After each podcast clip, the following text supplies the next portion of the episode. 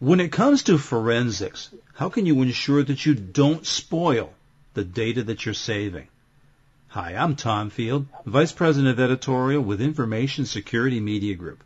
It's my pleasure to be talking about forensics today with Sarah Thompson. She's Senior Product Manager with Zapproved.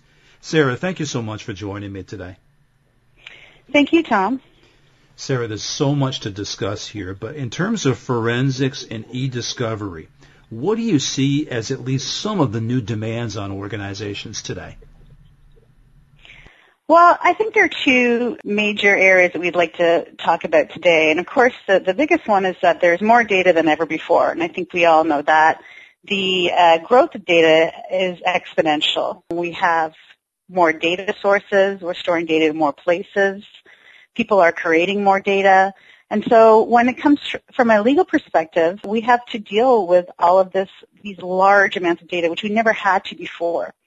The second area is really that in terms of forensics, there was a certain amount of leniency in the past that courts allowed corporations, uh, if they were ignorant of perhaps the forensic processes or if their outside counsel or litigation support provider perhaps did not uh, follow the, the steps necessary to provide a forensically sound um, collection, and they're becoming less and less tolerant of, of these types of situations.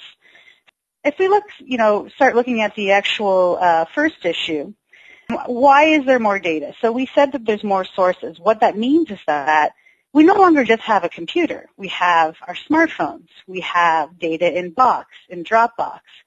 We have data in Yahoo. You know, all our data is all over the place. So all these different sources are where we're going to have to think about as a legal department about where we need to get data from. Secondly, our employees are no longer in office all the time or on network. Often we have roaming salespeople, we have home-based employees. So we really need to try and be able to collect our data in a forensically sound manner when the the, the actual devices are not physically present. Finally, we also have the issues of this whole bring your own device concept that's actually happening with a lot of corporations. So it's not just everybody's got a PC and they're all one, running Windows 8 that we have to think about.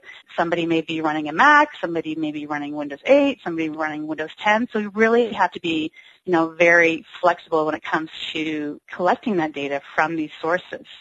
So the second issue we mentioned was the tolerance from the courts. Really, the onus is now on the corporation to take responsibility of their legal processes. They really need to, regardless of if there is an issue, they really need to, you know, take ownership of that. And so it's really difficult for these corporations to do so when they're not actually performing the collections themselves. So organizations really need to look at new tools and new practices in order to manage risk and cost more effectively. Sarah, that's a great overview. You gave us a good look at the landscape today. Given everything you've told us, where do you see organizations often tripping up when they attempt to anticipate or meet the demands upon them for forensics and for e-discovery? Again, there are two areas, and they're they're actually they kind of are um, very strange because you know one the first one is that there's this collect everything mentality. Oh, um, you know, this, this is a departing employee. I'm going to take Frank's computer and I'm going to image it until I have it in case I need it. So we're grabbing absolutely everything and we know that as we're actually collecting it, that this is, there's way too much data on that computer and there's so much that we don't need. At least 40% of that data is what we consider to be non-discoverable. So that would be things like system files or duplicates of data you know, so really making for a very costly, ineffective, and risky process. And when you collect everything, what that also means is that everything that you collect is now subject to discovery. And so we really need to be smarter about what it is that we're collecting, making sure that we're complying with regulations and expectations, but not necessarily grabbing all of it. What, by, by making these smarter decisions, that means less data makes its way to the expensive processing and legal review phases, where 70% of the costs reside. And of course, you're at less risk to be having to produce data you may not necessarily want to. Now conversely, the other problem is exactly the opposite. um, people are collecting too little. So some people feel like, oh well, I will I need to find a set of data that has these keywords in it. Uh, we get that question a lot. I want to run these keyword searches that my attorney has provided, my inside counsel has provided to me or my inside counsel, and uh, that's what I want to collect. So before they collect, they run these searches, and they only get a subset of the data. Well, as any attorney can tell you, keywords change over the life cycle of a matter. So if you apply these keywords in the early stages of collection, the majority of time you'll need to go back to the custodian and recollect. And this can waste time and money, and often the custodian can be unavailable at that time. So they're very arduous as well. To find that needle in the haystack, all data must be indexed and searched, which often requires large IT infrastructure, which are expensive and complicated to use.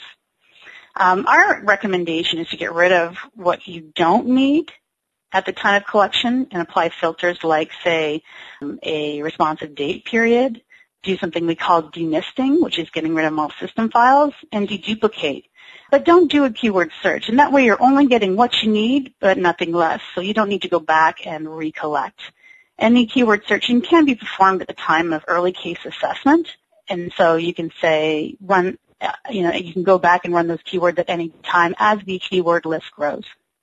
So I want to ask you a little bit about Zapproved in a minute. Before I do that, I want to ask you about the traditional tools that organizations have been using to preserve data. What's wrong with some of those tools and approaches? Typically there's three approaches. There's, you know, let's outsource everything. So we're going to outsource our collections. We'll have a third party perform them. The second one, it would be sub-collection. And the third one would be um, implementing an enterprise uh, tool internally. Okay, so if we look at each one of them, outsourcing the the issue of collections is, is, can be very attractive because you don't you're you know you have this feeling that you're outsourcing risk. You know you don't really need to know how it how any of the tools work. You don't need to have any certifications or training. There's no software or IT purchase. It's very simple to do. But unfortunately, you know, you're putting your trust into a third party and that trust is not always merited. It can put you at risk. But more importantly, it's extremely costly. So it's not something that you can really um, support long term. The second method that people implement is uh, can implement is called self collection, and that is, um, you know, asking your custodian to send you the a particular folder or group of files or a set of emails. Um, you know, you can send them through Box or you could email them to to inside counsel. When you end up getting the actual data, but what you don't get is a what is a defensible process. So essentially, the custodians have spoiled the data. They have changed the file and system metadata. So the last modified date is now the date of copy, not the date that it actually was modified. So there's two issues there that that could be thrown out of court by a judge if it's ever challenged or if it ever does go to court you know, secondly, that data that you've just lost essentially could have been um, very important to your case to prove that, you know, a document was modified on a particular date. So self-collection is extremely risky, though inexpensive. so we definitely don't want to do that. And finally, there's the uh, enterprise tools that some corporations uh, implement. And so uh, these enterprise tools are, you know, they're very good tools. However, they come with a very big price tag. So only larger corporations can afford to, to implement these types of tools. Not only is the software expensive, but the infrastructure to implement the software is, is very expensive to um, stand up and maintain. Um, you have to think of not just the actual physical boxes or virtual boxes that you're standing up in your infrastructure. You have to think of all the people in IT that have to support them and the updates and the upgrades and all this that good stuff. So very large IT footprint um, that's in your internal network. And it still doesn't answer the question about, well, how do I get my sources that are in the cloud, like my Box and Dropbox accounts, or how do I get my remote employees that are off network? Those enterprise tools are exclusively for network data.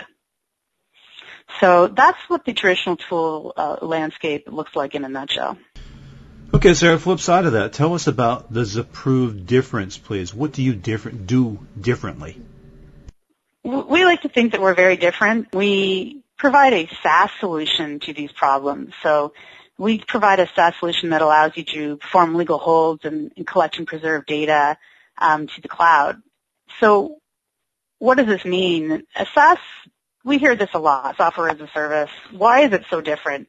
It means that you have the same abilities you would have with an enterprise tool to collect data on your network, but you also have the ability to collect from remote computers without actually having to stand up any expensive infrastructure to implement any software. It's accessible from anywhere, anytime, uh, without any IT burden. And so that's pretty fantastic, you know, the ability that you can just log into a website essentially and go ahead and start collecting data and not have to worry about that whole IT support. So it's much more cost effective. Also because we're a SaaS solution, we're extremely scalable. And internally at a corporation, if you've implemented an enterprise tool, you're building for a certain um, scale. So if a very large matter comes along, you may not have built to that scale because you're not going to build for the you're not going to build your infrastructure for the largest matter. You'll build for somewhere in between. And so that's a big challenge for these corporations. Our cloud infrastructure uh, utilizes the power of the cloud and auto scales to meet any demand that's put that's asked of it. And because of that, we're extremely fast, again, by using that power of the cloud to answer and uh, the demands of the corporations. We can scale servers up within seconds. So that SaaS solution is, is really great. Um, so basically cost effective, scalable, fast. The second big factor that I think that differentiates us is that we're very easy to use. Many other products that are out in the market today require that you are certified um, as a computer examiner or in forensics. And it's a very, they're very complicated and difficult tools to use. Although they're wonderful, they are very difficult to use. Well, what we do is we provide a very simple platform that allows IT to create defensible and forensically sound collections without knowing the law and allows a legal department to collect without being an expert in IT. Thirdly, because of our cloud footprint, we have the ability, the unique ability to offer predictable pricing we can offer what no one else can from an installed perspective. Our pricing is much more affordable than any other installed implementation out there. Sarah, maybe you can take a minute and give us some examples of some specific ways you've helped some of your customers. Sure. We've given our corporations the ability to pretty much own their collections process and, and collect from anyone, anywhere. They can do so quickly, affordably. We've allowed them to uh, reduce risk because they're not performing self-collections. A lot of our corporations, you know, because of the price tag of those installed applications or, or outsourcing, were actually performing these risky self-collections in the past. Now they don't have to. They can use our platform to do so and have these defensible collections. They don't need to, even when they did have those uh, installed network uh, enterprise installations, they still had to travel to do these, you know, remote collections. Now they don't have to. They don't have to ship drives out. Um, so they're getting their data um, more cost effectively, faster, and more easily. We really feel that offering easy to use, affordable, and therefore accessible e-discovery tools promotes a more just and equitable legal system, if not a society as a whole. Now everybody can actually access the tools and be on the same level. Sarah, final question for you. You recently published a white paper entitled The Five Habits of Highly Effective Data Collections. What are a couple of the top takeaways you can share with me? Sure. We feel that law departments are at a critical junction in their collection habits, and maintaining the status quo is no longer an option.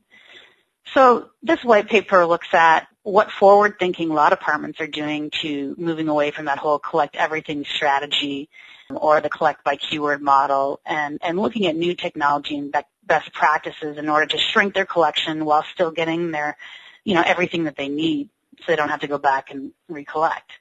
Um, tools like Zapproved's Data Collect Pro allows corporations to own this process without the large IT infrastructure expense and headache with a great, you know, return on investment. And that white paper just gives some great tips on, on how to think about collections and how to really filter the data in the in the most effective way possible. Well, Sarah, that's great insight. I appreciate your time and your thoughts today. Thank you very much. Thank you very much. It's been a pleasure. The topic has been forensics and e-discovery. I've been talking with Sarah Thompson. She's a senior product manager with Zapproved. For Information Security Media Group, I'm Tom Field. Thank you very much.